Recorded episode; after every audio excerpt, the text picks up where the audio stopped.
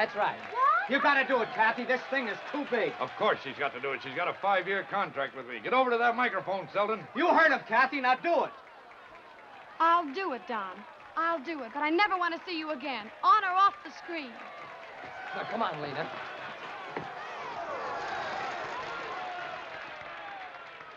What are you going to sing, Miss Lamont? Singing in the rain.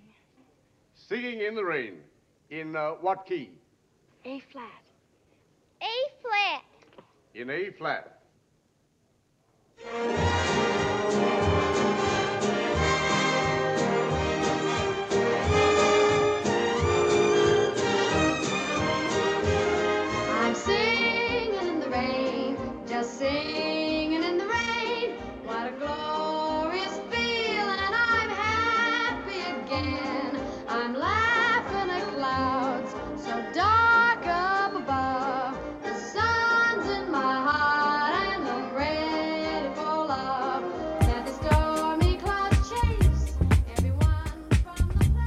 Okay. Cool. Um, are we ready to roll? All right. This should be interesting. Hey everyone, like welcome that to an- what? I don't like that tone.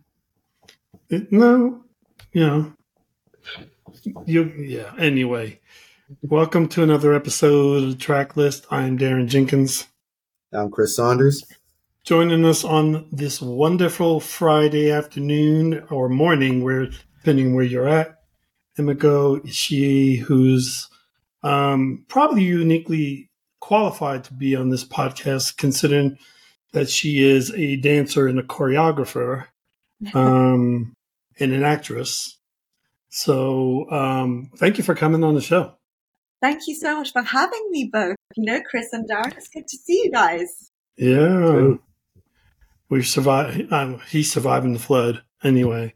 Um, but on today's show, we are talking about "Singing in the Rain," um, the 1952 film, which stars Gene Kelly, Donald O'Connor, and Debbie Reynolds. A silent film star falls for a coarse girl just as he and his delusional, jealous sc- screen partner are trying to make the difficult transition to talk talking pictures in the 1920s Hollywood. Directed by Stanley Donen and Gene Kelly. Um, box office for this was 7.2 against a budget of 2.5, which probably was, I mean, 7.2 is not that much, but for then it was probably a lot. I mean, it was probably a lot of money. So, Yeah, 1952, I'm sure. Um, uh, so IMDb rates this at 7.2.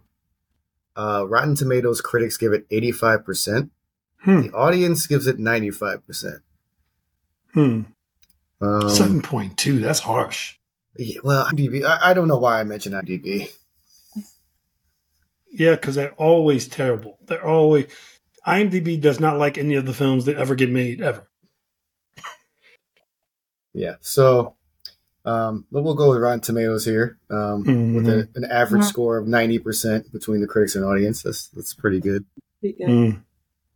Um, so, Cool. Miko, is this uh, is this like an old favorite of yours, or is this the first time you watched it? What's going on? No, I absolutely love Singing in the Rain. I actually saw it because I was a film student back in London um, at King's College. So uh, this was actually one of the, the films that we had to watch when I was studying. And when I watched it, I was absolutely in love. And since I literally rewatched it like again and again. So of course I rewatched it for this as well, just because I wanted to make sure that I remembered every part of it. So no, it's, it's one of the classics, I have to say. You are my favorite guest of all time. so, You've been trying to get somebody to watch this film for quite a while. well, he says we. It's really I have. been. Yeah, that's Um, true. So my my mom is uh, I don't know how it's relevant because I heard a British accent. My mom is Scottish, but she raised me on this on this movie.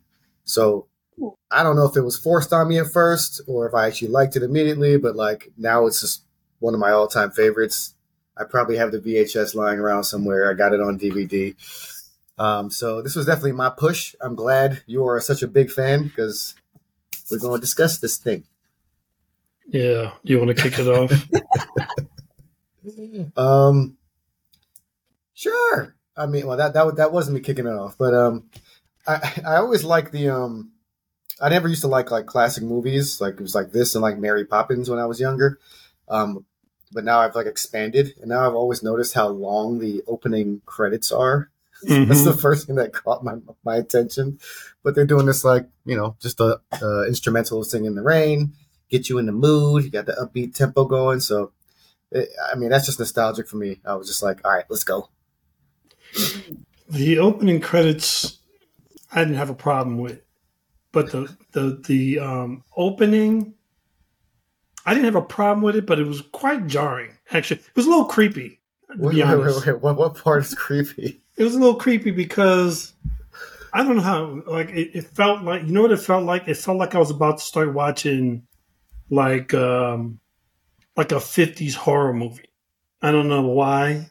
I know it's just very jarring how they kind of they're like dancing with your their backs to you, and then suddenly they turn and like Oh, it's just weird like jump. Um, but I did not hate it either. I thought it was horror movie. That's that, that's a stretch, bro. Horror movie. I'm telling you, dude. Watch some of the horror movies from the fifties. They they have like this similar, like a Hitchcock has a lot of this kind of like opening to his movies. It was very weird. All right, everybody. You know where we see where this is going. when you said that, now I do. I got reminded. Of, I know what you did last summer because they are in raincoats. The the, the killer. Thank you. I that's that's a stretch. That's a stretch. I don't know, man. All right. Well, I, I'm I taking guess this. I'm taking this podcast on a real trip right today. So Okay, I guess I'm Get ready. outnumbered here. Is that what we're saying? no, Um, no, no, no, no, No, no. not at all. I did not get that feel in the beginning. I have to say. Okay. That, So, so, so you're, you're you're just humoring Daron. Okay, I'm just making sure. Um, and then we have like the opening scene with this red carpet of this movie premiere, Hmm. and they're announcing everybody coming out like these like kind of peppy star, and then this like really dark demure star, and her like, what was he? Some kind of duke uh, husband? Yeah. Didn't she look like Hela? Yeah, there you got that one right. Thank you. um, Yeah, definitely Hela from from the uh, Marvel Cinematic Universe. Um, and then like I was just like, poor Cosmo. like everyone's Oh. cheering for these stars, and then Cosmo comes out of the car, and they're like, eh! Huh? but it's such a great intro to that character, and then you have like Don and Lena come out, like who are clearly the biggest stars. Um, but I never thought to ask this question until now. Why does Don? Why is he just bullshitting when he's telling his backstory? Well, I mean, I was just thinking about it, like from. I mean, I think that was kind of the thing that was done in Hollywood back then. You know, it was just like a lot of stars, because a lot of stars came from the Midwest. They, you know, they got on buses and and they went to L.A. to kind of live in New York to live their dreams. So they didn't have like these glamorous backgrounds as some of the bigger Hollywood stars had. So they they embellished. They they they lied a lot about what they Yeah, did. but, but like Don has made it already. Like, can he just be like, yeah, I fucking right, I'm ride or die. I pulled myself up from my bootstraps and like, fuck y'all. Like he couldn't just.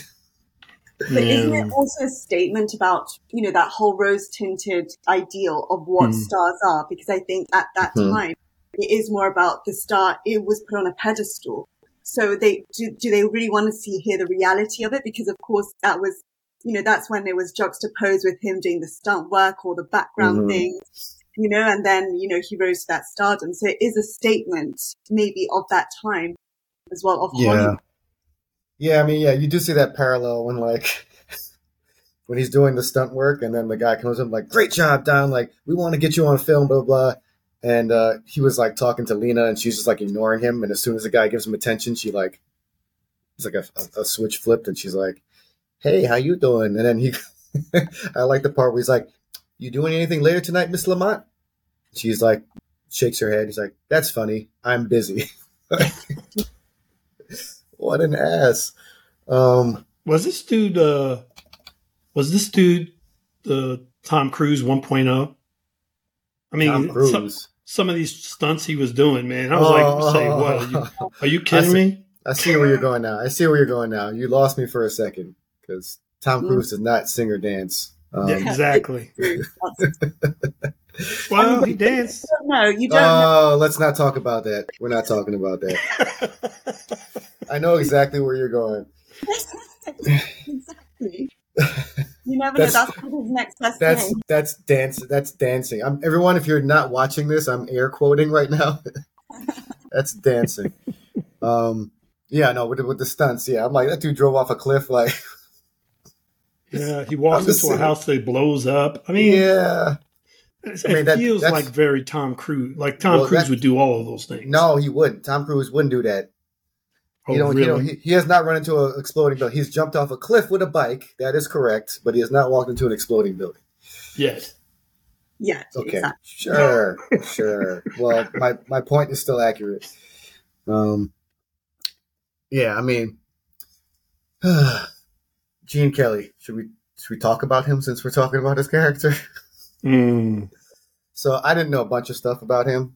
Um, and quite frankly, up until like relatively recently, this is the first movie I've ever seen with him in it. Like I just Mhm. watched this on repeat. I watched something on the town a few years back. I've never seen an American in Paris, so like I'm definitely, I'm not a, f- I'm not a fanboy. I'm just a of him. I'm a fanboy of this movie, his character in this movie, I guess. Yeah. Um, yeah, I read some stuff about he was apparently he was like a tyrant on set. Yeah. Yeah, I think Debbie Reynolds and him didn't get along. That's that's like one of the the things that were quoted or said in her memoir as well. Yeah, And he admits to it. He he goes as far as saying, I'm, I'm surprised she talked to me at all after this. yeah. Yeah. Like he made her cry.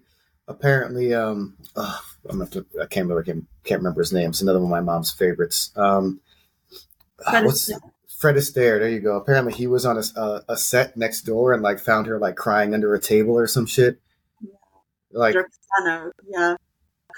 and I'm just watching this movie and some of these dance routines, and I'm just like, You yeah, he poor, poor Debbie and poor uh, Donald. Yeah.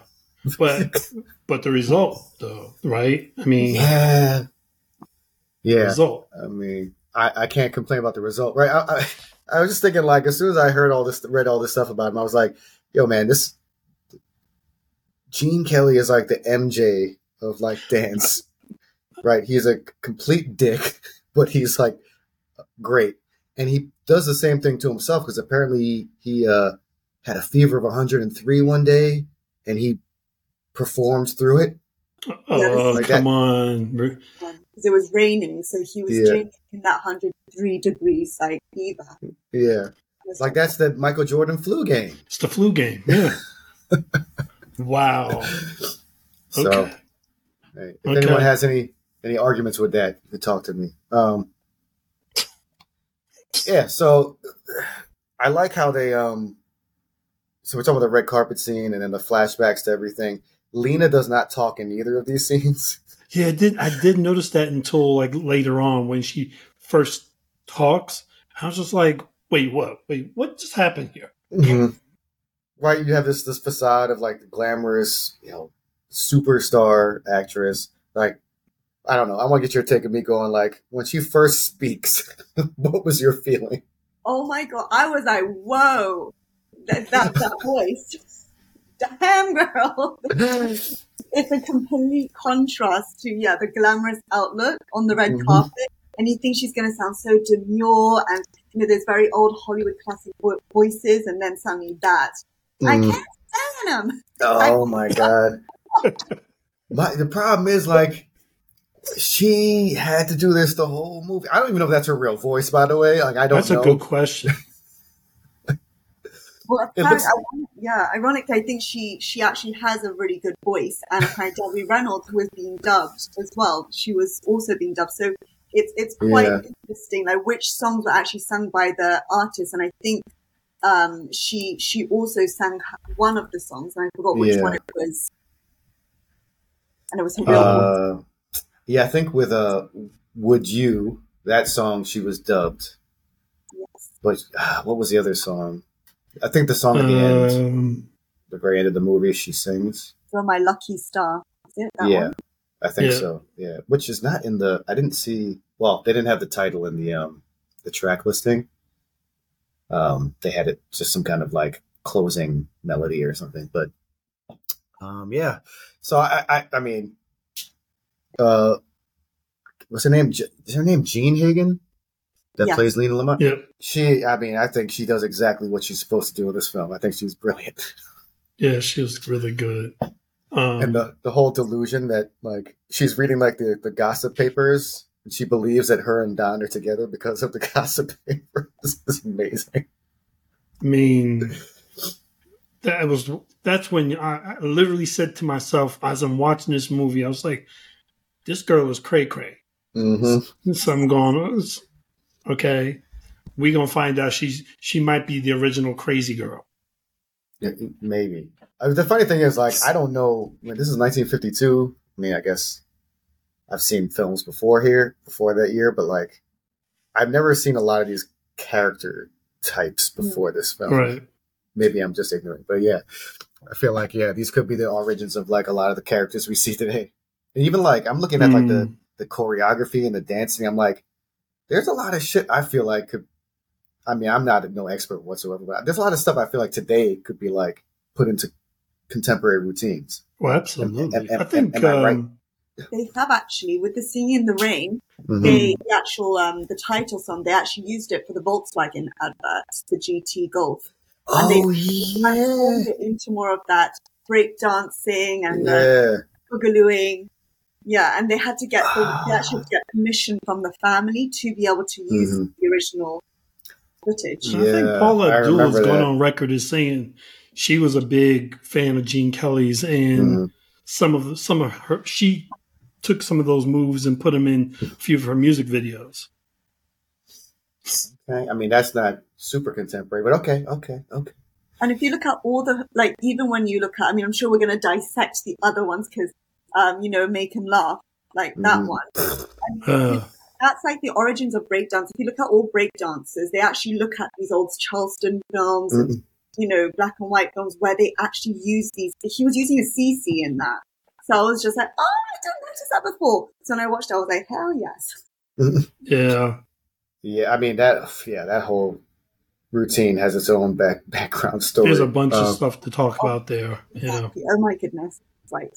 Um, but yeah, so we see the red carpet. We see this flashback to how Don got started, uh, how he met Lena, and then um, and then there's just like I mean the premiere of the film. But then we have this um, I don't know premiere party.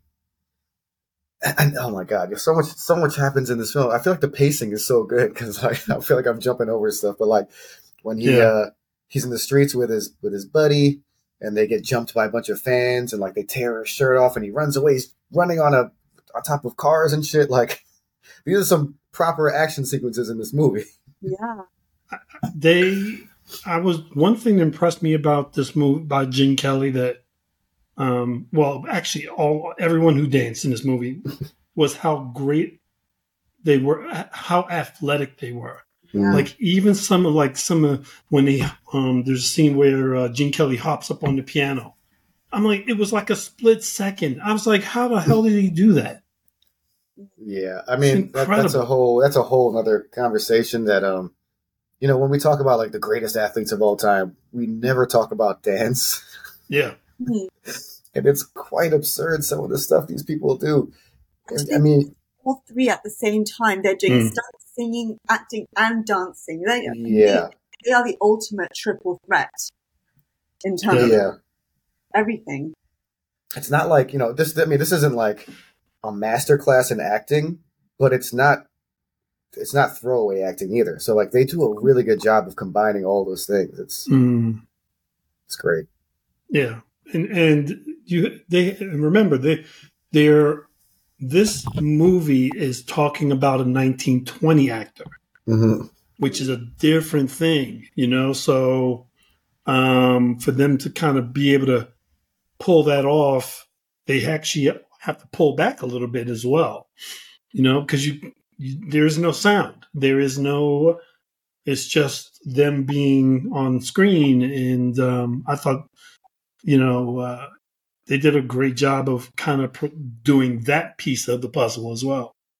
even that like i just now i'm just thinking about i think they they show I think the movie premiere is that one like back in Renaissance and sword fighting and everything. Even that like the flip up from his from his back. Mm. Oh my god, yeah. What I was like, like that, and he has a bounce on. It has a, that's not just like that was some bounce, right? yeah. he got up. There was some elevation. Um, yeah, man. So if The you want to be impressed, that was great. Yeah. yeah, I, I highly recommend this film. I, I, if you're listening to this now, I hope you've already watched the film because you're getting a lot of spoilers. But We should Um, say that at the beginning of every podcast. we Oh should- well. well, we, we, we wanted to call this like spoiler alert, but I think that was taken. So yeah. yeah, we need to say it. But um, I also love the, the first interaction of Don and Kathy when he like Mm. jumps into her car and she's bugging out and everything. Yeah, that Uh, was cool. if, if if if they didn't get along, you can't tell from this movie. I think Oh, like the, that, that's where the acting is amazing, right? They hate each other and they're like, I think if you know this before you watch it, it you re- you realize how good they are. Mhm. She was 19, wasn't she? When she did this, she was only 19 and he was 19. 37, if I remember correctly. yeah. So maybe if she was a little older and had a little more experience, she wouldn't have taken it so personally. But yeah, she was a little, she was young to be dealing with a, a full on asshole. Yeah. And even the fact that she wasn't even in this in that scene when in the car, you know, she's not fawning over him like the like the other girls, and she's and I really liked how she like pantomized the whole, you know, reaction. she's, in, she's insulting his craft. Which was brilliant, by the way. Yeah. Um. Yeah, I mean the whole thing. Like first, she thinks he's a criminal, and then like she pulls over to a cop to have him arrested, and then he's like, "No, this is a fucking famous dude." She apologizes, offer him a ride, and then she, I mean, that's the whole back and forth. Like she, then she insults his craft, and then he gets on her case for being like, "Oh, oh, we're gonna see you on the big screen someday," right? Yeah, like the back and forth is like, one, the chemistry is amazing. It's so smooth. Uh, yeah. Yeah. Kudos to their professionalism on, to get the scene done right, you know. hmm Because then- today's actors don't have this. I don't. I feel like we would have heard about this, you know, and it would have just kind of been like this ugly thing, and you know, whole bit. So The film would not have been completed. right. Um, so I did have a question about, like, this is a musical, um, but is it like a romantic comedy or romantic comedy musical? Like, what do we classify this as? Hmm. oh my gosh, Um, it's everything in one, like drama, music, Yeah. I mean, Mhm. action. I mean, it, it's everything put into one. And I think the more I watch it now, the more I'm realizing all of these facets within just Mhm. one film. And I'm just constantly just mesmerized, you know, by the dance and the choreography, the, the, the way that it's been just made, like you uh, commented earlier, Chris, it's just, it's so well made. And, and the timeline, like you said, with, um, with Daron, you know, it's just, you, you can still discover still much more, Mhm. even today. I mean, I, I'm watching it. I, my, th- what I just looked at today, I mean, this is with the benefit of like having a movie that came out some year, like relatively recently, but like, I'm like, oh my God, this is Inception, right? There's so many levels. It's a Hmm. movie about actors in movies, and then we see the film production process as well. Like, I'm just like, oh my God, what's happening? Yeah, yeah. I don't know if either one of you have seen. Um, there was a movie came out. I think it uh, 2022, Babylon, which was essentially the same story without the dancing. It was just a little bit heavier. Uh, I heard of it. Is this is this Brad Pitt? Brad Pitt. Um, I didn't see it. Um, what's what's her name from Barbie? Um, Yeah. Margot. Yeah, I mean, it, it Margot pretty much is the same thing. It's it's basically about it, it, it's from um, Lena's per- perspective, basically, as she plays this character who is in talkies and is really becomes really famous in talkie in, in I mean uh, silent pictures. She becomes really famous, and then suddenly the, the industry turns over to talkies, and suddenly her voice and her personality don't fit on camera anymore and her trying to survive that whole process. How do you go from singing in the rain to Babylon? I mean, I know they're not singing anymore, but like, I mean, we went from the beginning into horror films. oh, Thank well, you very true. much. Thank you very much. I'm No, very no, good I, I, I meant, I meant like, so if this is like technically a remake, but like taking out the musical part of it, they couldn't think of a better title than Babylon. Yeah, well, you know. Yeah, Let's I tell you, man. Anyway, now I need to watch this movie. Yes, you do. I, that mean I hope I- I, don't I- ruin it for you.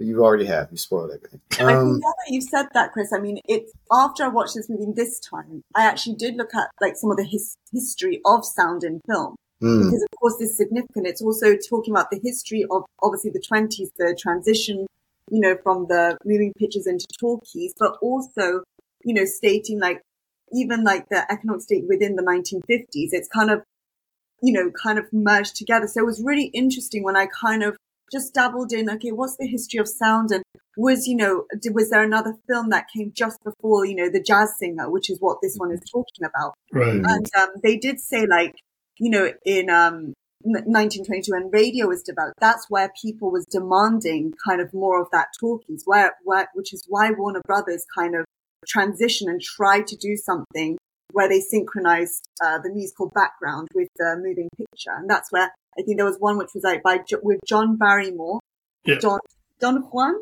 Yeah, uh, don't uh-huh. Yeah, but there is a very interesting part within that that they said is that the fencing scene that they did, they uh, merged the sound with it, and that's basically uh, said that it's the first example of post dubbing in movie history because people, the audience saw and they were watching that that the that there were actors uh, doing like dueling in the background behind the screen in synchronization that actually was dubbed. So, and then that's when you know they they ditched the orchestra and then went into that whole post dubbing thing. So it was really interesting to actually read the history because of the scene in the rain and the jazz Mm. that talking about. And and this movie, I mean, you know, it doesn't get enough credit too, in the sense that they, I mean, they're they're talking about doing voiceover dubs before anybody else was doing voiceover dubs. You know, so that's kind of kind of uh, you know, so this movie there, there's a lot of layers as far as innovation and I mean, we didn't even get to set design. Set design for this Mhm. movie is ridiculous. It's absolutely ridiculous. Well, because they're doing set design of like sets, Yeah. right? And you have that scene where they're walking through the all the sets that are next to each other, Yeah, like the uh. Western train fight scene and like all this. Yeah, that was brilliant. Yeah. and then the the whole well, we'll get there, but like the singing in the rain Yeah. song and dance number is like going to well first of all that house is huge it's an absurd house but like you're going side by i mean and then the filming you know we're talking about the set design the filming the my God. cinematography of this movie is Yeah. insane um, so yeah there's just it, they just I, this movie did not win any awards at the time it was nominated Which for is some which makes no sense at all. Yeah. But did Donald O'Connor win the best newcomer or something? Did did he did, Did he not he? win something? I I so I I read think, that. I he- think so. yeah. I, I, I looked maybe i skipped over it um they, they won a bunch of stuff like in 2000 like 2021 like hall of fame kind of stuff Wow. but Oh, uh, Donald O'Connor got um, best actor for this movie. best Right. actor really Yeah. I mean, sorry, for Golden Globes. Yeah. Uh, suppo- is actor or supporting actor? It says actor. That's weird. I wouldn't have because he's more of a he's more of the comic relief in this movie. I wouldn't Yes, give him but you best know what? actor. It If can't just- be right. um, honestly, I just when I mean Gene Kelly's incredible, but I have to say, rewatching this again this time with a new eye, I I actually do rate Donald O'Connor because it is that moment in the very beginning of the film, like you said, when he steps out, people don't recognize because he's always behind the scenes and like he's the secondary character. However, you know, with the Make 'Em Laugh song, for instance, he did his own stunts from it was one take throughout.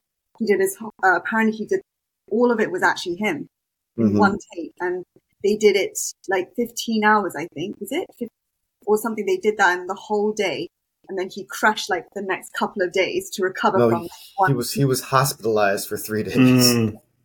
Oh my god, I'm not And- surprised. And did you not see the other part of that? There was some malfunction with the camera or something, so we had to do it again. Oh my gosh, I'd be like, no. nope. one take, right? That that whole that Yeah. whole song was one take. Yeah, and like apparently, like Gene Kelly was like, "Yo, man, that was great. That was a really great job. I love that. Let's do it again. Can you do it again?" I hope so. Can you imagine if you asked anyone to do that that whole sequence again today? Yeah.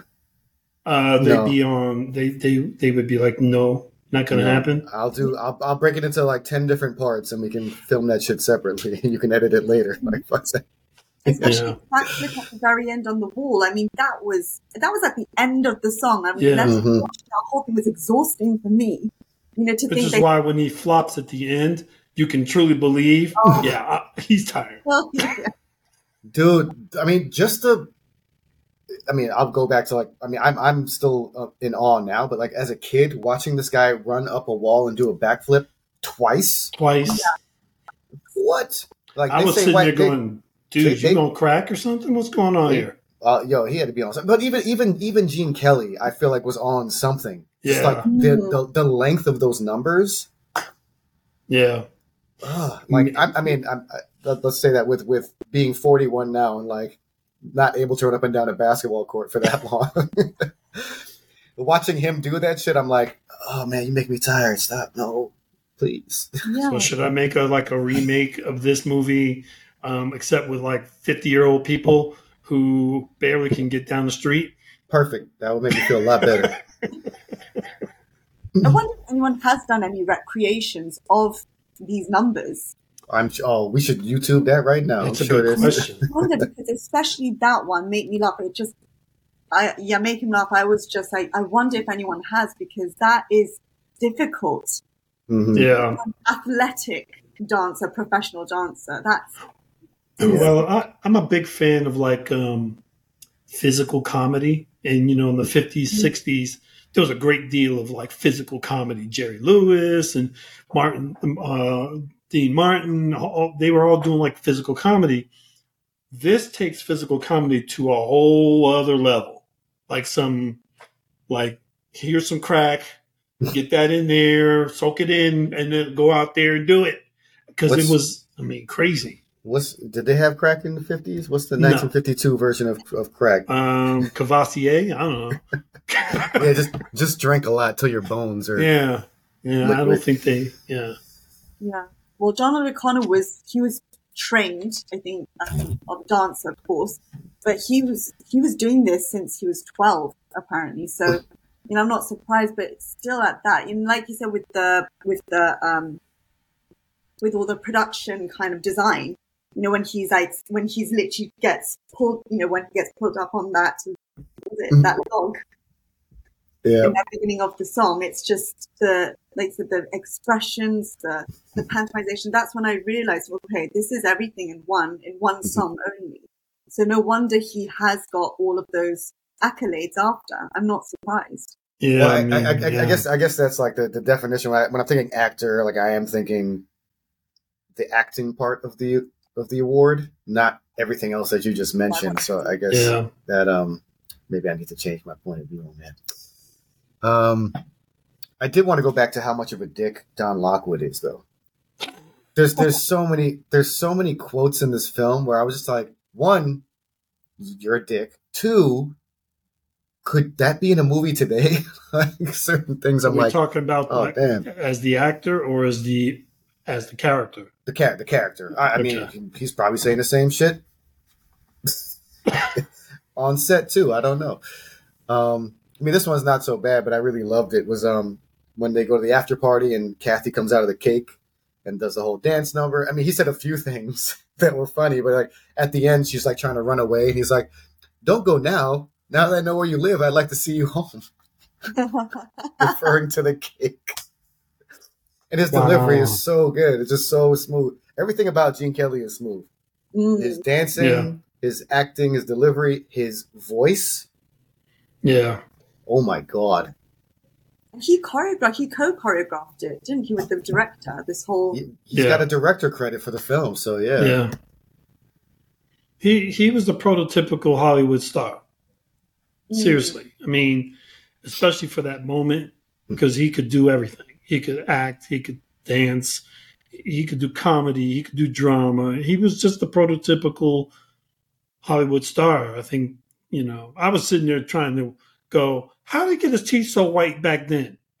um, I'm so I was Bleach, just like, just, just, what? just What? Just sim- sim- simple household bleach, bro. That's it. okay.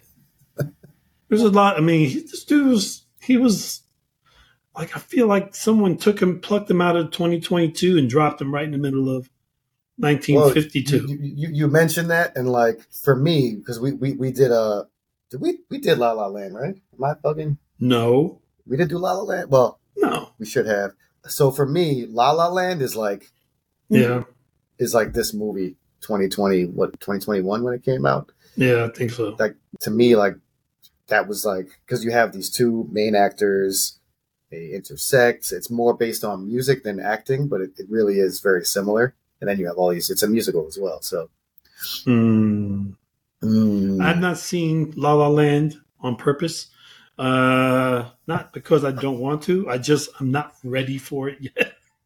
what are you not ready for man what's wrong with just you? not ready for it. Just like to watch it. Like even this movie for me, I had to get ready for it because um I I like older movies. I do. I like like some of my fa- best favorite movies are movies pre 1970, and a lot of them are are you know musical oriented or dance oriented type films. So I like to like to me it takes a lot of energy to kind of absorb all of the things that are going on in some of these movies because there's so much. I mean, there's so much to like and enjoy stuff. So Daron, Daron, I- Daron, you Daron, this is what we do, man. That's what, that's what our podcast about. What you mean you gotta get ready? I, I gotta get ready, man. I can't, I can't, I can't just. wa It's not like um, Dumb and Dumber or something like that where I Whoa, can just whoa, kind there's a lot to talk about in Dumb and Dumber. That, that was a good one, actually. So, You know what? Uh, all right, you know, it looks like we have our new host for this episode. Emiko, welcome to the, the Tracklist. Bye, Daron. Um, well, Um, if I can go back to what Chris mentioned about the dictum of, um, you know, the character of Kelly, um, do you think, you know, because I was thinking with this as well, do you think it's also maybe reflective of what was actually happening between, you know, Gene Kelly and Debbie Reynolds? Because, you know, he actually, apparently she did say in her memoir, she didn't feel like he wanted her to be co-starring with her. So even in Singing in the Rain, he actually Mm. kind of told not to dance in that number with her. I think I heard something like that. So even from the beginning, it's almost like, is he, is that was like a part of that character because of what was happening behind the scenes? are, are you saying he's ad libbing all of those things as like little pokes to her throughout the film? Because that would be amazing. That would be, hey man, that just See that what just I'm doing over here? yeah, Mhm. that just in- that that just increases increases my my uh, uh, Wow. opi- opinion of him. You know, That maybe would- the stage thing is, is literally with what was happening on this. Wow. yeah. That would be that would be a man. He would then be going for a world record of dickitude or something, man. Because that Dickitude. because that ju- is- ju- judges, judges, is that a word? I'm totally going to No, adopt I'm gonna I'm gonna get no. That's a word. Look it up in the dictionary. Dictionary is di- dictionary is a word. Yes. Um. Well, yeah. I mean, but like he also says a bunch of stuff to lead uh, Lina as well. So I don't know. Maybe he didn't like. Maybe he just didn't like women. Maybe he was just. And it was the '50s, so it's very possible. Yeah, and because of course Debbie Reynolds at the time was a newcomer into the industry, so the first, I think the number that they did, all three of them together, was huge pressure on her, which is why, Mm. which is that why the whole thing about her going off and crying and then Fred Astaire encouraged her and told her that he's going to help her. But apparently Gene Kelly also did offer like to help with the training because apparently she did, she's not a dancer. Hmm. Right. She actually trained specifically for this film. But she did pretty good. Yeah. you- good. I, I, I thought she was ballet trained or something, but when I researched, she, she apparently had no dance training. I mean, I am Hmm. again not an expert, um, but I do like as I watch it more and more. Like even like the um, "You Were Meant for Me" scene, I do see parts where she seems like a little, Awkward. yeah, a little awkward. Like you know, there's supposed to be a kind of, I think, more of a rigidity to to your body, and she doesn't seem to have it. So I do see it. But like that being said, like the amount of dancing she had to do, even just the singing in the rain number, like I wouldn't. I would not falter whatsoever for her performance. Exactly. I was I was shocked, and you know that "Good Morning" song. I love that song. I tend to sing that to my, Yeah. with my boyfriend with it in the shower. But um, yeah, that was not so good. Like it wasn't very good morning when Yeah. they filmed it. Yeah. Yeah, I, I, I said "Singing in the Rain." I meant "Good Morning." Thank you for the correction there. Ugh, that's why she's the new host, Daron. So she's replacing you. Okay, cool. Oh, no, I only, I I only made one mistake. You made like five. I'm, I'm keeping a counter over here. let's um, wait till the end of the show. We'll see. Um, yeah, I'm just gonna leave some of this stuff for our quote segment later. But um, yeah, I, I, I just I have to ask this question. Like, I don't even know if people don't like the movie. I just don't. Whenever I say "Sing in the Rain," I don't feel like I get the same response as I the response I think I should get. And like, if you just don't think this is a good movie, there's something wrong with you. It just it, it, it boggles my mind when people one have said they haven't seen it. I understand it's an old movie, but it's like a classic. It's probably like it's a standard. Like you have jazz standards. I feel like this is a standard for if you Mm. if you like film. Having said that, I didn't watch it until I went into university when I was doing my film studies. So, you know, is it what, why, well, that is a big question. Why aren't people watching this? You know, why isn't it on their watch list? If they're going to watch La La Land, which is pretty similar, and Mhm. I mean, you know, all these Bollywood films as well, it's still like people. I think Yeah, there's like a, if, I think if there's a you watch La La Land, the stereotype of what with the with musicals older in general movies. or older because okay. e- e- even my my ex used to tell me, "Oh, I won't watch any movie past 1975." I'm like, "What kind of rule is that? Uh, I yes, don't you I- don't you do it?" Okay, No, bye. I- Dar- Dar- Daron, Daron, Daron, I, I was gonna say something earlier that I, I just let slide when you were talking about like, yeah, I think that's how it was in the 1950s. I was gonna be like, is that firsthand experience? But you know, it came back around and I was able to say it. Um, no, but there's at least one jab at his age every episode. And that's why I, I do the editing. um, anyway, I wasn't gonna say that, dude. Yeah, Um, you know, I, I my, my my wife also does not like old movies, and I'm just like, I've gotten her to watch Casablanca, which Isn't is a that good older step. than Singing Yeah. the Rain? Isn't Yeah, it? it's Yeah. 19, 1942, 1941. Um, but that that that that movie actually came up when I was done watching. I watched it on Max. yeah, Um, mine too. uh, Casablanca came up as the first movies recommended. I was like, I almost watched that shit back to back. Singing in the Rain, Casablanca. we need to do Casablanca because they do have some music in there. Yeah, I like Casablanca. Oh, I love Casablanca. Oh, yes. That's it. Um, but yeah. Oh, I did have a note going back to make 'em laugh. Greatest dance number in cinematic history. I'm I'm I'm I'm, I'm saying it. Wait a minute, greater than Yes. the dance off on Guardians of the Galaxy? Are you kidding? Okay. All right. That's that's enough of that. Well, actually, I did read, I, I did also read a note is that Make 'Em Laugh is listed at number 49 in AFI's 100 Years, 100 Song Survey of top tunes in American cinema. Top tunes. Yeah. Hmm. Interesting. Still in the but, uh. Is is singing in the rain and like good morning above that or in that list? I Singing in the rain. Because I actually looked at each of the songs and, you know, you know, who sang them, who and everything. But yeah, that one came up first, actually, that it was still rated. Hmm. And I'm, I don't know whether it's the song itself or if it's because of, because it's talking about Yeah. if we're talking about music video rating kind of style, then I probably would rate that as number one over even the Rain song. I have to say. Singing in the rain. I love singing the rain, man. Oh my god. I Is- don't know. but I, is I, the, I have to dispute them. Have is you the actually- song greater than the moment? Hmm, exactly. Oh, that's true. Well, listen, I think both songs and both dance numbers and, and moments are are are close. I think they're pretty even. Like this is the like singing in the rain is like, you know, we've all experienced that where like you have your first kiss with someone and like you probably want to do that whole number that he just did, right? But you can't because you're not trained like him. But like, and like the look on his face when he's dancing, like the pure joy. Like I think it's partly, you know, he's acting, but part of it, like I think you see in most of the scenes, this guy loved dancing. You could just see in his face when he's dancing, he's just in his own fucking place.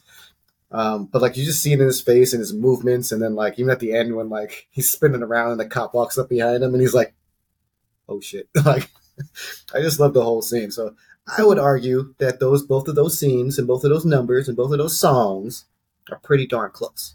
Hmm. Yeah. Okay. Which they did. I think they did use that in Hitch as well. I don't know if you've seen Yeah. Hitch. But, you know, after he does the first kiss, um, and then he walks off, and it's kind of it's kind of reminiscent of that. So I think a lot of people, after watching maybe Singing in the Rain, Mm. that scene in particular, that song, it's just That scene has probably been like yeah, either redone or spoofed Well, so many times. there was a you were talking about the Volkswagen ad with the three of the three of them when they're in their jackets. They did something with with "Singing in the Rain" where he's also doing like more breakdancing moves. Yeah, I yeah. forget what it was for. This was back in the early the two thousands. Shit. Now I want to Yeah. fucking remember this thing. yeah. Anyway, that, so that dance is genius as well. Actually, I forgot about that bit. Yeah, and they're doing Mhm. the with the raincoat like that Mhm. and. So yeah, the gimmicks. It's just so well done. mm, And then we don't like we another movie we did before Mary Poppins, mhm. which I think this movie obviously inspired very much so. What years Mary Poppins? I should know this off the I think top it of was my head. 59 if I'm not mistaken. Sure. Um, yeah. but I mean, No, that- that's- 64. So 64. 64 and forward. So you you bring that up and like these are the two movies that we had on VHS that I would watch all the time: Mary Poppins and Singing in the Rain. Like we had ET and stuff, but like those two, like and we're in like the the thicker cases. They were like kind of padded and like yeah. So Yeah, you should I guess keep I guess I guess I guess I, I what was that? I said you should keep them. They're going to be worth a lot because apparently the Disney original VHSs cost Hmm. twenty thousand. You could sell them for twenty thousand pounds. Ah, my God! I hope I still have those in a box. The VHSs, people. Mm. Wow. Um, I, I, oh, okay. I have uh, an early what the fuck moment. Okay. I, I, I enjoy this scene a lot. Um, oh, it's when they're filming. They start filming uh, the Dueling Cavalier, but it's no, no, no sound. It's still without sound, and like Don finds out that Lina um, got Kathy fired. Oh, that was a fantastic sign. and so they're they're acting they're going through all their pantomimes as kathy would say and like but because there's no sound they're just talking to each other normally uh, and just like he's just pissed that she got her fired he's like sticks and, she says sticks and stones may break my bones he's like i like to break every bone in your body i was like that's a really great exchange but oh my god like And he said it so smoothly as well. yeah, Yes. oh my God, everything everything is smooth It doesn't sound menacing, you know, when he comes up. no no no. But yeah, that whole exchange was so cool. Like as you say, it's it's just they're putting in their own words, which is very hostile, while they're supposed to be doing this love scene. and then they they kiss at the end, and she's like, "You couldn't be that mad at me if you can kiss me like that." I was like, "Oh my god, Oh my gosh, yeah. Like I said, cray cray. yeah, just delusional." yeah, Oh yeah, from that moment to the actual, you know, the, Yeah. the first showing, the viewing of it. I, Mhm. Yeah. I when I first watched it, I think I was pissing my pants. I could not, I could not stop laughing, and it's just, it was just brilliantly done to just kind of demonstrate the difficulty of transitioning into sound. hmm I just loved it. I'm I'm I'm pretty certain you're not allowed to say "pissing my pants" with a British accent. Judges. Just happened. um, and then somehow they bump into each other again. She can Kathy continues doing film like smaller roles, and they bump into each other, and then it leads to like this might be my favorite song of the film, which obviously used to be probably make them laugh when I was younger because it's so silly and energetic, and then like singing the rain being the main song. Mm. Um, you were meant for me Mm. and that scene where they go into like a, a stage, a set, Um, That's he, he, he- beautiful. he changes the changes the lighting and turns the fan on, and they have that dance number. And I just got one of my favorite lines in a song almost ever. Um, and I'm content the angels must have sent you when they meant you just for me. Oh, Mm. oh, I won't even try and sing it because his voice is too smooth. But yeah, I just love that whole scene. I don't know why that scene makes me think of West Side Story for some reason. There's just something about that that scene that makes me feel. I think they have that those hues in the sky in certain scenes in West Side Story. mm, Yeah, absolutely. it is very like grandeur. Like so, the set is incredible on that, and the transition Mhm. and the costume and the design. I mean, so Mhm. much of it. And, and you're right, it it is probably one of the undermined songs, but Mhm. yeah, it's got so much in it, and the quality, the voice quality of Gene Kelly as well is just And, and again, even, even the filming, um, I just one point I noticed, right? Like, one, just how they follow so smoothly follow the dancers as they're going through their uh, routines. But then, even like, you know, the decision, like, they could have just stayed in a wide shot and just had them dancing around, whatever. But even when they go up to the, up the, uh, the, the ladder, like, Yeah. they zoom in, like, get close and personal and get that intimacy in the scene. So, like, I just, I, I like everything about this scene. yeah, it's um, it, you know, when you see a scene like this, I I kind of beg a que- the question is, why are we spending so much money for productions now? because this movie only cost less than three million dollars. It was beautifully shot. It had great sound, um, design, uh, set design, great costume design. The music was amazing, and I know that obviously most of the money goes toward the celebrity, but I'm telling you, this is a great example of what you can do when you just rely on the basics. You mm-hmm. know, it's just just exactly old fashioned, good. You know, less is more. less is more. Less is more. Hmm. I, I just did a quick check. Uh, you said the, the it cost the budget was seven million. Uh, no, Or three. 2.7. uh, less- yeah, it was less than three. Yeah. Oh, never mind. All right. There's actually a calculator for this, which was amazing. Oh my So- gosh, two point seven million only. Like in that, I Yeah. guess that era, but that's Yeah. insane.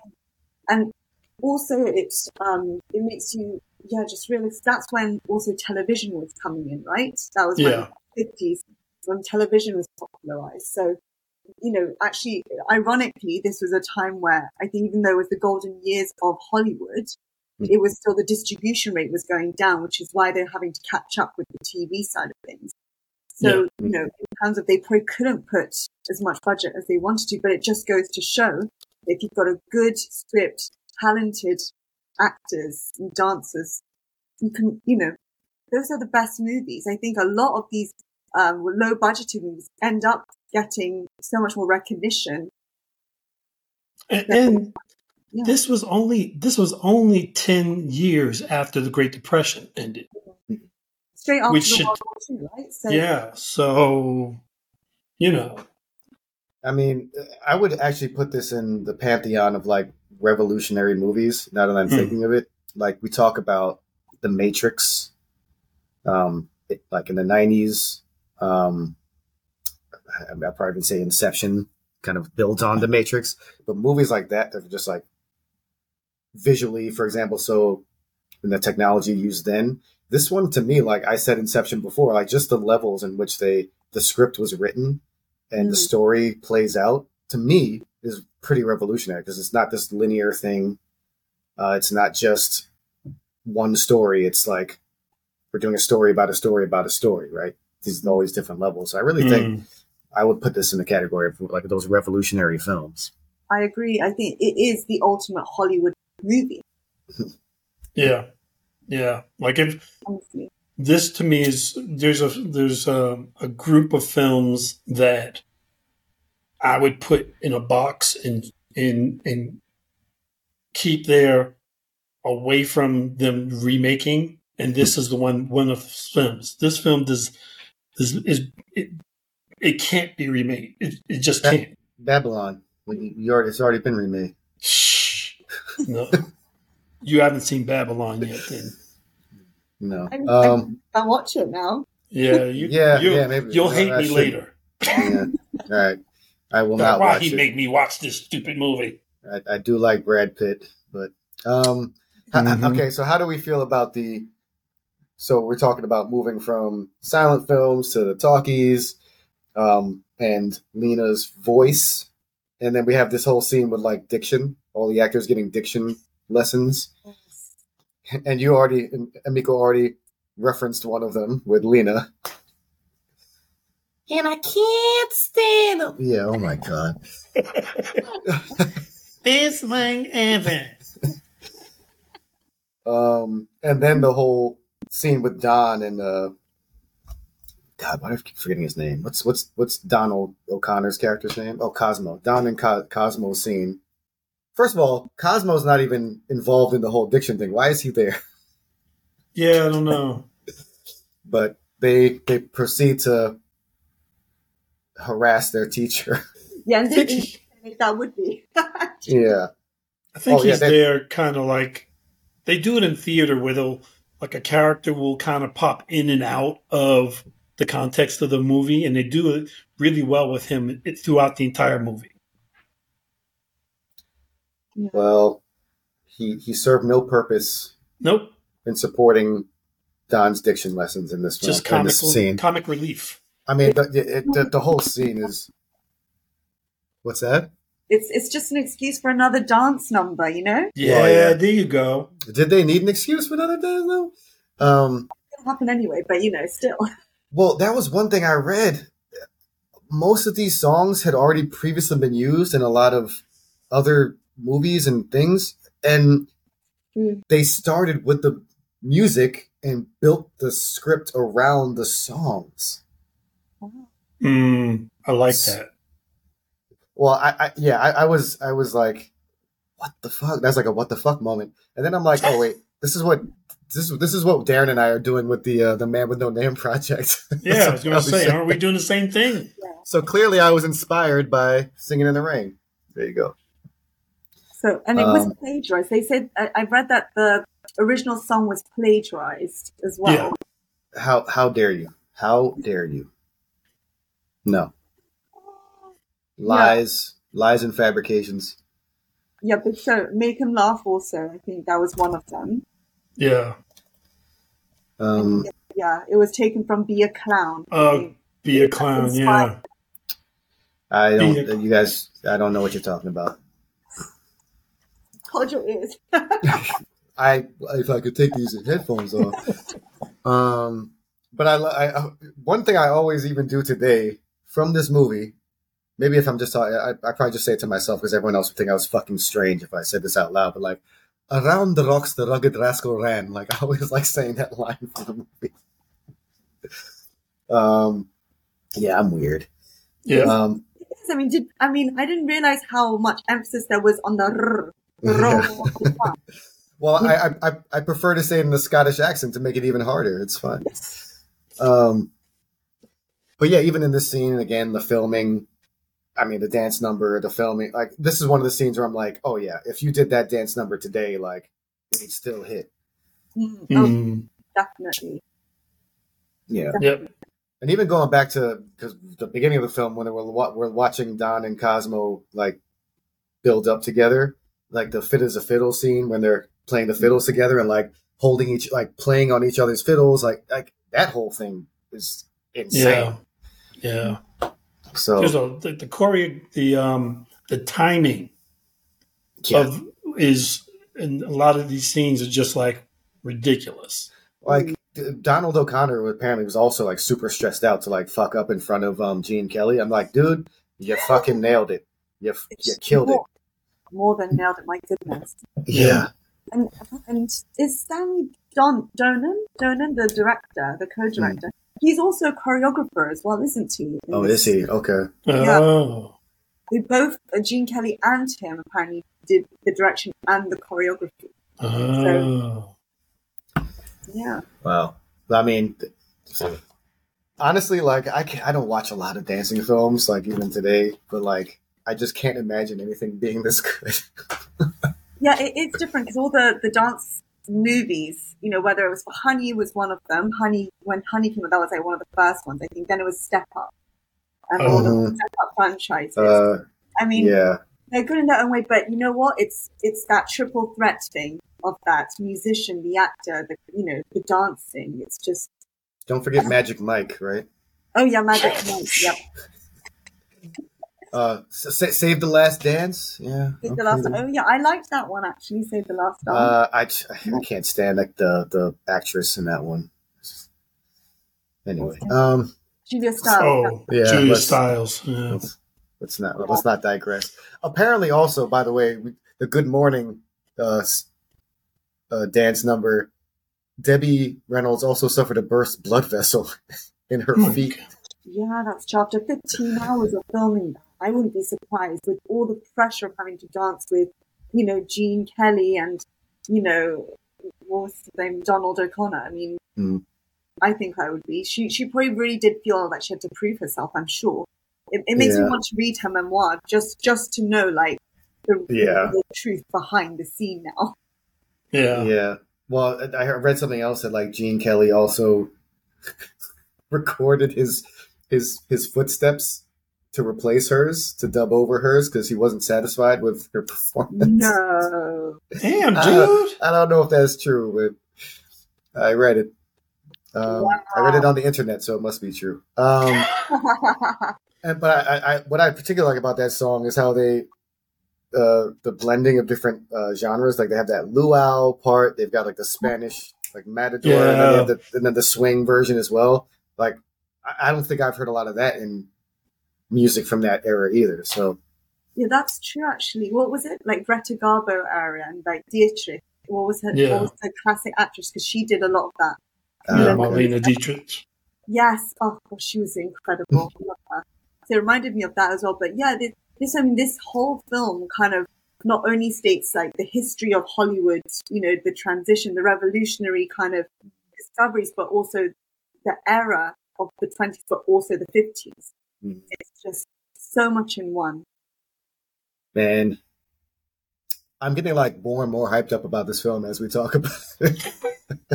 You know, it also it encapsulates um, this quote that, um, that Thomas Edison says, and it's like, genius is 1% inspiration, 99% perspiration. When yeah. Yeah. dance numbers, I'm like, Mhm. yeah, exactly. it's it's it's absurd. Um, Bursting blood vessels and all kinds of stuff.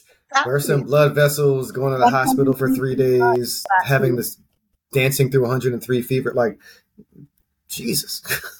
Which That's is Um, crazy. actors were underrated. You know, they were just, Yeah. you know, honestly, the the athleticism of these, you know, actors back then, you know, and that and that need they had to be a triple threat. You had to be able to sing, dance, and act. hmm Yeah. And then you look at like specifically NBA players today with their load management. Oh yes, I can. I can't play today. I. I can't play today. I just don't feel like it. I'm feeling fatigued. Like I, I always say, like you wouldn't hear about that shit in the 80s and 90s with basketball players. You wouldn't even hear that about that shit in the 1950s with these actors. shit like No, I Were there unions back then at that point in time yet? I don't think so, right? you. You, you, you tell us, Daron. well, actually, well, I do. Well, no. Because if you read the, read the like times, then I don't think there was. I mean, women did have, you know, kind of. There was still because it was right after the war, so men went back to work, women were in the house, you know, Right. creating, cook, and everything. Also, kind of emergence of the civil rights movement at the time, right? Right. So I would be. I think they're probably focused more on that side of things. Mm. Yes. I would be. I wouldn't be surprised if, yeah, there wasn't a strong union. Because I was going to say this seems like like all kinds of union violations on Mhm. on, Oh, on the yeah. set. But Um, and I think back then people just didn't compare. Like you said, when you know, I think previously because it was an expectation, because you know everyone was so hungry to get into that, you know, into Hollywood, it was almost an expectation that people didn't question how they were Right. treated. I think until later on, and even when I was doing ballet training, Hmm. I got hit on the head, you know, with a newspaper by my by my teacher all the time. You know, and I had to drink vinegar to, to make myself like more flexible. you know. So, and I didn't question it because I think, you know, when you, when you're, Vinegar. yeah, apparently vinegar makes you really flexible. So vinegar water. But now I think you go into like apple cider vinegar nowadays. So, you know. I'm deviating a bit, but just uh, fun fact. I think that's another podcast we need to be doing. It's, is, it called, is it called the What the Fuck podcast? Um. So that's like you, you want to talk about? Just I don't know. We talked about some of these songs. Uh, I mentioned "Fit as a Fiddle." All I all I do is dream of you. That's another. That was earlier on in the when when she's uh she's like a cabaret. She's doing the house party. yeah. Um, that was a fun dance number too. Like, well, actually, I don't, I don't even know. I'd say not as difficult as some of the other ones, but um, we talked about "Make 'Em Laugh," which is probably the most difficult one in the history of music and movies. I mean, they had a bunch like "Beautiful Girls." We didn't talk about that one. It's like the entrance into like talking film, and they want to do all this different stuff. That was a. I was just the colors and everything in that one always uh Mm. struck me. Uh, and the, the guy that sings it, Jimmy Thompson, apparently uncredited. A lot, apparently, a lot of the singers on this were were not credited.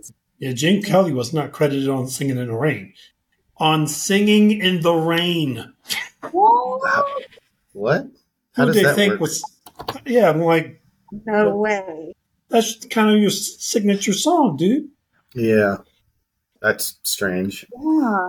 Um, I was talking about Mo. Well, we didn't really talk about Moses. We talked about the scene where the diction scene where they do the Moses. Moses supposes his toes are roses. I mean, that was probably Mm. one of my favorites as a kid because it's just so ridiculous. Yeah. Yeah, because you do. Yeah. e- Every actor does those tongue twisters, right? hmm Yeah, Yeah. and um, and then it reminded of the Queen, the King's speech. Actually, if we're talking about like things after that, Mm. so how important diction was, you know, and to Mm-hmm. sound so, you know, sound in a um, certain way back then in the fifties as well, to be proper and you know, which is why it was so funny that um, Lina's character had that accent, that hard Oh, she was terrible. New York accent almost. Is, Yeah. Was that New York? New York. No, that- I don't think so. Uh, that's a good question. I feel like it's Midwest. Yeah, we don't. We Yeah. don't. New Yorkers, we're not. We're not going to claim that shit. We don't want it. No, we're not claiming that one. Nah. She can. Um, that's Texas or something. I, I, as long as it's not New York, I don't give a fuck. Um, but yeah, uh, so yeah, singing in the rain. Uh, would you, which we mentioned, so it's also a pretty. I mean, these are all these are all pretty fun or beautiful songs. I think the soundtrack's pretty amazing. Mm. And then that last scene, the Broadway melody, whole the whole it's a montage of a bunch of different things. Yeah. Yeah, yeah, a film within a film, Broadway within a film. That's it's. yeah. I love that. I thought Gotta that dance. was amazing. Oh my gosh. Um, and then yeah, the, And, yeah, Gotta dance. Yeah, just just the, the transition from like, I mean, and it's it's it's almost literally like him, his story, right? He's newcomer to Broadway or acting, um, trying to get into the business, building up his career, like it, kind of mirroring what we saw throughout pretty much the whole film, meeting a girl, um, becoming a star, all this stuff. Um, it, the difference is in the in the his the the movie version, he doesn't end up with a girl, and in Singing the Rain, he ends, ends up with a girl. Right. Um, but yeah, I, I mean, again, that, that in, whole Inception thing, like level under level under level, is uh, is, Mm. like, crazy. Quintessential chasing that Hollywood dream, you know, the American dream almost. Yeah. Yeah. Um, Absolutely. Yeah, and I wrote, I, um, have you guys read about Debbie Reynolds? Also, she struggled when she when she tried to become an actress as well. Like she came from a very poor background, and you know people didn't think that she would, you know, kind of make it. So it's she pretty much is the rags to kind of Mhm. riches kind of story as well from from what I've read on on the internet as well. so so Which Gene Kelly, true. so Gene Kelly plagiarized her life too. Is that what you're saying? he was planning this from the beginning. Wow, I, I, I might have to take some points off this movie because of Gene Kelly, man. Sounds like a terrible human being. Um, All right. Well, I mean, do we have any favorite quotes or what the fuck moments from this film that you want to talk about, Emiko? I mean, it's you know what? There's so many things, layers, but I think we've we've covered a lot. But I'm, I'm just going to give credit to the stuntman, who was Gene Kelly's stuntman, Mm. Russell M. Mm. Saunders, who apparently, just like in the very beginning, What's his last name? uh, like Russell M. Saunders. Saunders. Oh, okay. It's, uh, So he apparently was uh, Gene Kelly's um, stuntman for a lot of the things. So it kind of emulates what was happening in the very beginning, where he was called in to do all the Mhm. stunts. But actually, is now his stuntman was doing that as well. Ah, I think okay. you know, we, we were talking about stunts earlier, and you know, that's something that I think I need to highlight as well. But yeah, in terms of, oh god, and yeah, it's just how funny it was just watching the the actual film, the actual preview film. Just love that bit. But yeah, what did you say? Quotes within the film? Yeah, I mean, any quotes that like that stuck with you? Well, by the way, on behalf of the Saunderses, I'll I'll accept your praise. Thank you. Yeah, yeah. I think we'll get enough praise for that. Um, you know what? I I don't have a quote within the film, but I was going to kind of point like Gene Kelly's like apparently one of his like last words before he passed away, which Mm. I think ties in nicely to what this film is like. You know, which is the song has ended, but the melody lingers on, and that's from Irving uh, Berlin. He Mm. apparently that's what he quoted before he passed away. It is true in this case. I feel seeing the rain just is still going to linger. It's a, it's it's just one of those classics that are going to be continuing forever. Mm. We need we need to promote. Wow. Well, we need to promote the movie so that everybody watches it, and then we need to promote this podcast so that they can hear about hear what we think about it because that's very important. Yeah. How about for you guys? Was there is there a quote on the in the film that you uh that kind of stayed with you? Uh, I like the one that he set up front, which was dignity. Always dignity. Mm. While he's dancing in bars with his friend. Um, I mean, there's a few like um, in the in this in the scene where um Kathy throws the cake at Don, he ducks and it hits Lina, and oh, then, um, right. and then Cosmo comes over. He's like, "You never looked lovelier." what an ass. Um, I, I, the, the, I, I, one of the quotes will be that that line from the "You were meant for me" that I mentioned earlier. Mm. Um, I don't know. Like Lina had a bunch, but she's like, "That's ridiculous. Everybody knows you're in love with me." Actually, that that's actually, you know what? Actually, with her, I think you mentioned it. You touched on it earlier. Is when she was threatening even the um the production, you know, um the production manager, where he, you know, that she she is the boss now. That she's the boss. Yeah. You know, that's like you said. I haven't seen. She is pretty much the the villain in this Mhm. whole thing, and it's it's nice to see that it's a it's well it's a woman. Yeah. I mean, in, I mean, it is coming from the femme fatale kind of side of things, but it was just so she's so evil in this in this scene. You know, Yeah. but I'm still, I don't know why, but I still find her so badass. She was. Well, she was. And I, I, I like that last scene her with where the three dudes are like singing and they dance over to the in rope. rain. I'm like, they're such dicks. yeah. Exactly. Um, but but but that actually leads me to our our weekly segment of so hold up. So she threatens to sue the production company if they out her, Yeah. but then they out her by pulling up the curtain and showing that Kathy is singing for her. So does she technically own the film studio now? I think he was kind of insinuating that what now that you're telling me all of this, you're you're because of the whole suing thing. That's a very American thing. That's why we invented it. Mhm. That's how we get shit done in this country. That's right. Don't believe us? We'll sue you. exactly. Uh, I mean, so all, uh, second part of that question is like, are there any? We have a, sp- segment called "What the Fuck" moments. Like, is there any part of the film that's made you go, "What the fuck," that we haven't talked about yet? The only one that the, the, the whole make me laugh, the mm. whole sequence to me was a what the fuck moment. Like, like I was just thinking to myself, like if I was just a character in the movie and I was just standing in the room watching this dude flip out all over the room, I'd be like, the, the fuck is going on with this dude? Yeah. Well, to to add on to that, my other "What the fuck" moment is Donald O'Connor smoked four packs a day. Hmm. That's true. They do Four mention packs a day. Damn. What? Wow. And you lived Uh, that number? Fuck. Yeah. I mean, no wonder he was hospitalized. Like, Yeah. Yeah. Before he used all of his oxygen supply. that one. Wow. Yeah. And Did, and Um, apparently, like, also, bearing in mind that this was done in the 1950s, you know, some of the numbers are quite raunchy. And apparently, like, especially in the Broadway scene, and he's danced with the girl, the green number, you know, it's, it's quite nice and sensual, you know, but apparently they had to, there is an edit glitch. Well, not a glitch, it was deliberate because they were saying that the audience weren't ready for it, maybe at the time. So they, they actually cut it. And also the negatives of that was burnt. Apparently there was a fire.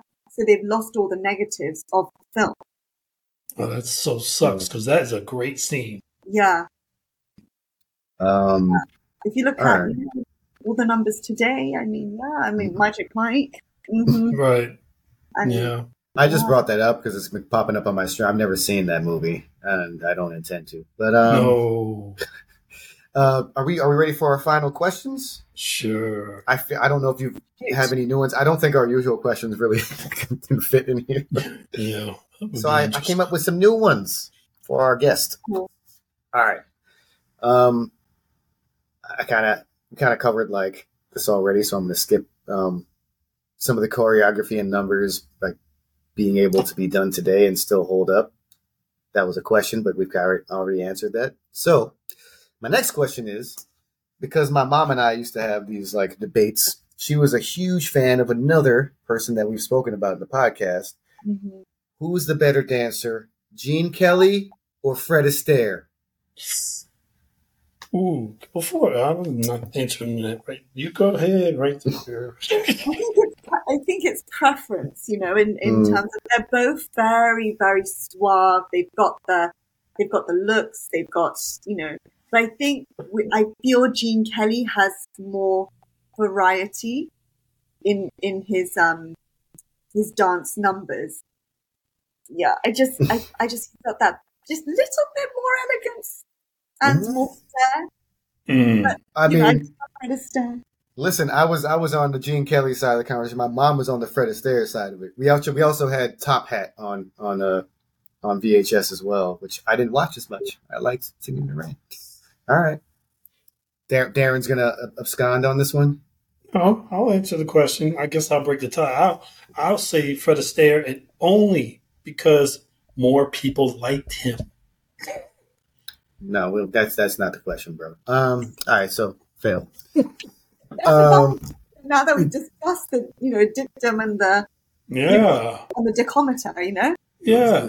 Whatever Daron, whatever word Daron made up before, Di- di- dichonometry. I don't know. Um, all right, Hey, So- uh, this one, this one might take a little thought because I don't know how actually familiar you are with like music from that era.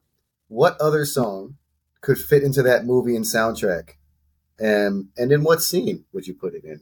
So like this is like a very broad question. I have an answer just because the song popped in my head as I was watching this movie. Um, so like 50s, we go 40s, 50s music, or even well, let's say 20s to, to 50s since it's a movie about the Mm. 20s. I mean, I'm kind of almost, I can say like, uh, what was it in the Sound of Music? Mm. Oh, so which other songs in that era hmm you would put in there? Oh gosh, I know it's a tough one because there's a lot of music out there. There is a lot of music out there. Well, you were about to say something. Someone popped in your head. What was it from Sound Yeah, of I Music? was I was gonna say probably some of the Singing in the Rain, uh, not Singing in the Rain, sorry, um, Sound of Music tracks Mm. because it's around the same similar era, right? It's no, it's uh, after. It's like in the Sound. What was Well, Sound, Sound of of Music takes place like essentially during World War II, right? So yeah, close. Yeah. So I probably would have put that. Like the very first one, you know, the sound of music. It's just, you know, because it's all about the transition into sound. Mhm. And then it's just like that, the sound of music and all of those songs, like, you know, the, the, what was it? That, ah, let's start at the very big, the Do Re Mi song. Mhm, Right. So like, do, Hmm. a, di, a, fi, now, di. I love that one. Yeah, that could definitely easily fit into that with the vowels and everything like that. Ah, I like it. I like it. Um, I think, man, you got that was deeper than I was thinking. Um, yeah. okay, I was thinking. So I'm- I'm a big fan of Cheek to Cheek, Louis Armstrong and Ella Fitzgerald, and I thought like, I don't know, I don't know if it fits with the um, "You Were Meant for Me" scene, but like, maybe even putting it in the scene where uh, they go to the the premiere party Mm. and Mm. everyone's dancing, but they're doing like the tango or whatever, like maybe putting cheek to cheek in there and having a different uh, feel. Yeah. Also, Hmm. um, I know this is probably way later, but it's like Moon River as well. Mm-hmm. That song is that's one of my favorites. So I'm I, going I to. feel like that could go into. I feel Yeah. like that could go into "You Were Meant for Me." I'm Yeah. going to choose the Earth Angel for that scene. Oh yeah, Earth Angel, like from Back to the Future. Yeah. Except, you know, the, the right one. also What one you talking more. about, Willis? One. Michael Jackson's Bad for Lina for sure. That's that's that's that's for the remake that we don't want to see. okay. Um. All right. We'll do real quick. Uh, I'm gonna ask a couple more music questions, and then we're gonna have our final rating for this movie. Um, one, what's your favorite song in the movie? And that's part A. Part B is what song do you think encompasses like the story of the film? Daron? Wow. She's like, eh. Um, Yeah, my co-host is asking you a question, bro.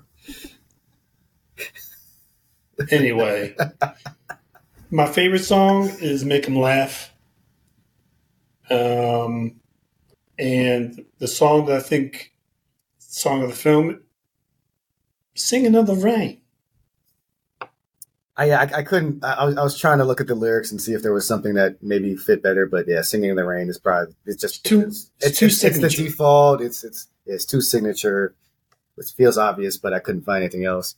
"You Were Meant for Me" is my favorite song, and I'm gonna add another question for you, Emiko. Uh, fa- favorite dance number as well because this is such a big part of the film. Has to be make make 'em laugh is my favorite dance number in this. Mm. in terms Yeah. of um, a a hundred percent. Just it, it's just incredible in terms of the athleticism, the choreography, the staging of it, the timing, especially when he's doing it with the dummy as well, with the Mhm. with that mannequin thing. Exactly. Yeah, the sound effects. Oh, it was just so perfectly timed, and yeah, just those flips in the end going through. I mean, you know, doing action myself, it's just you've got so much respect for the for the dance.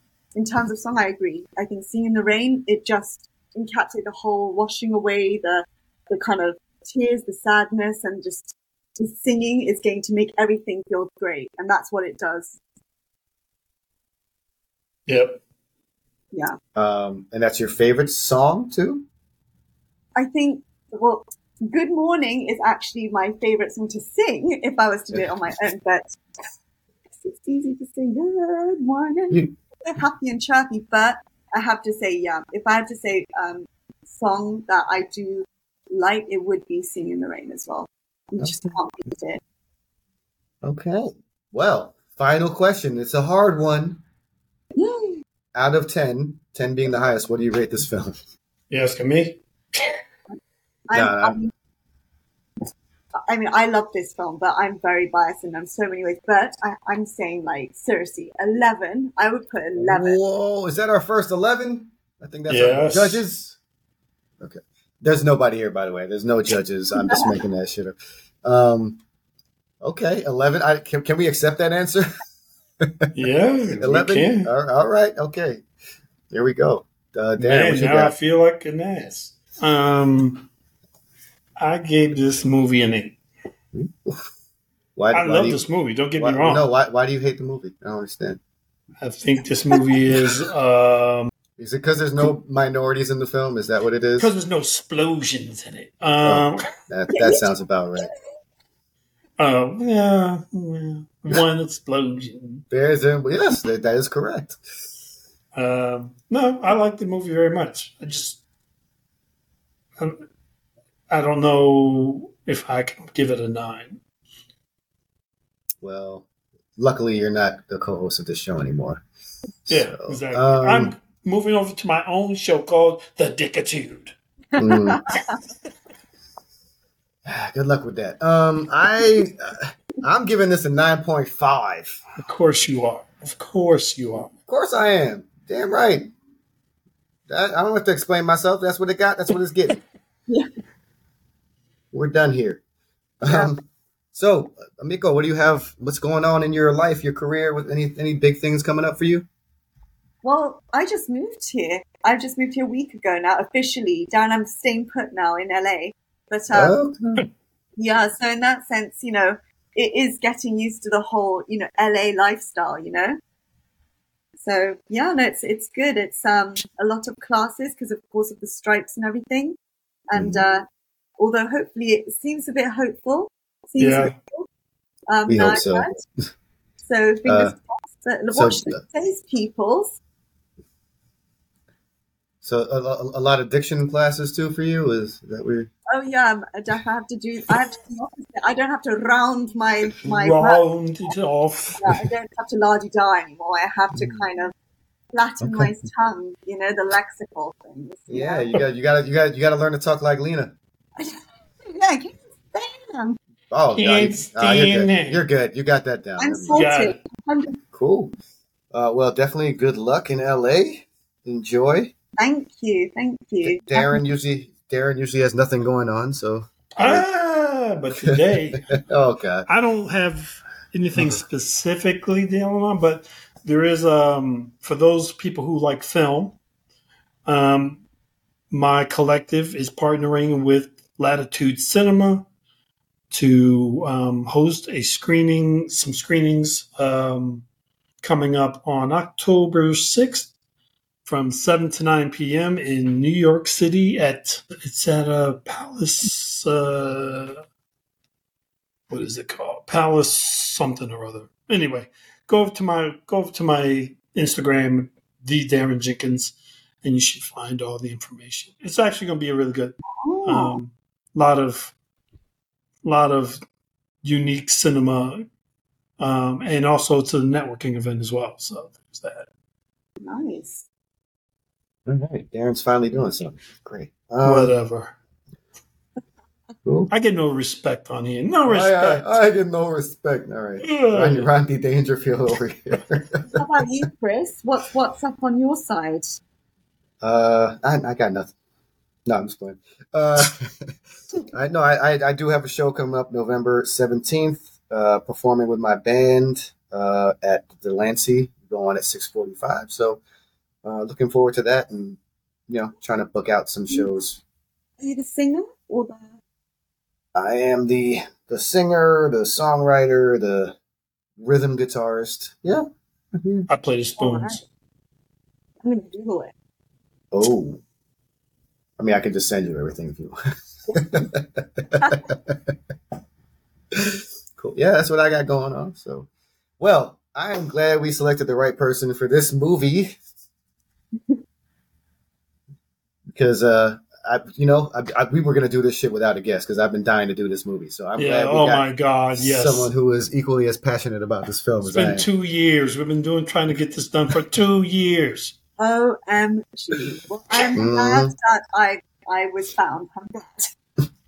and you can come on you know what the next time you come on you can choose a film You know it's gonna be some kung fu. You know, right? You're gonna, you know it's gonna be some action. finally You know, I mean, I, I'm trying. That's a good. I think of a, a kung fu film with like a dope soundtrack. I'm all what in about for that. uh, weren't we supposed to do Romeo Must Die or something like that? Ooh, were. yeah, yeah. Yeah, But we have guests for that already. We need we need a different one. Um. Rush Hour. I don't know. Oh, done, done, done. Dude, I've been thinking about this movie for a long ass time. Rush Hour, done. You're on. Tomorrow, we're doing it tomorrow. We'll do it in five minutes. Go get something to drink, and we'll be back on. They're doing a Rush Hour 4, no? There's a what Rush Hour 4? Are they? Mm. Oh yeah, Uh, they the, are. The, thir- the third one was a little disappointed. I love the first two, so they, Isn't they gotta. Jackie's going to be back. I thought that guy was retired, bro. He's a, he, oh he's he's in a movie. Uh, he just there's a movie on streaming right now with uh, Dave Bautista. I actually like Dave Bautista. He's awesome. Yeah, so I was just like, oh, okay. So Jackie is still going, man. He's Yeah. Alright. Him up for a long time. He'll be on his Yeah. Zimmer frame when he, you know, still be doing kung fu films with that. Jackie will be still doing stuff when I'm in diapers. Okay.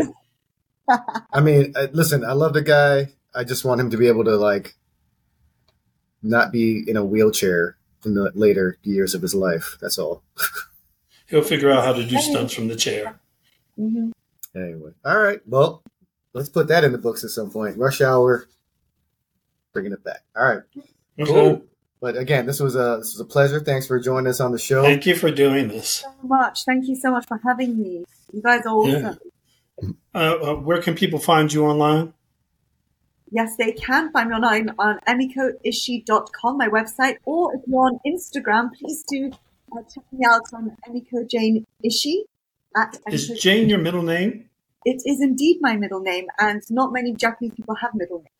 I was going to say, I'm like, I don't know have anybody I know has a middle name that's, especially not an American one.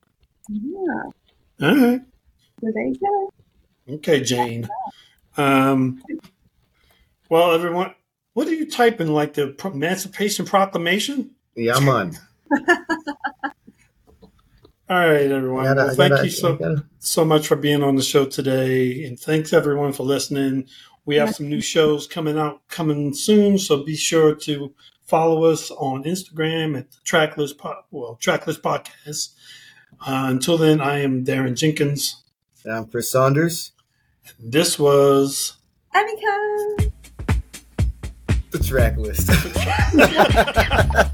oh my god, that was so worth it. All right, everybody, we'll talk soon.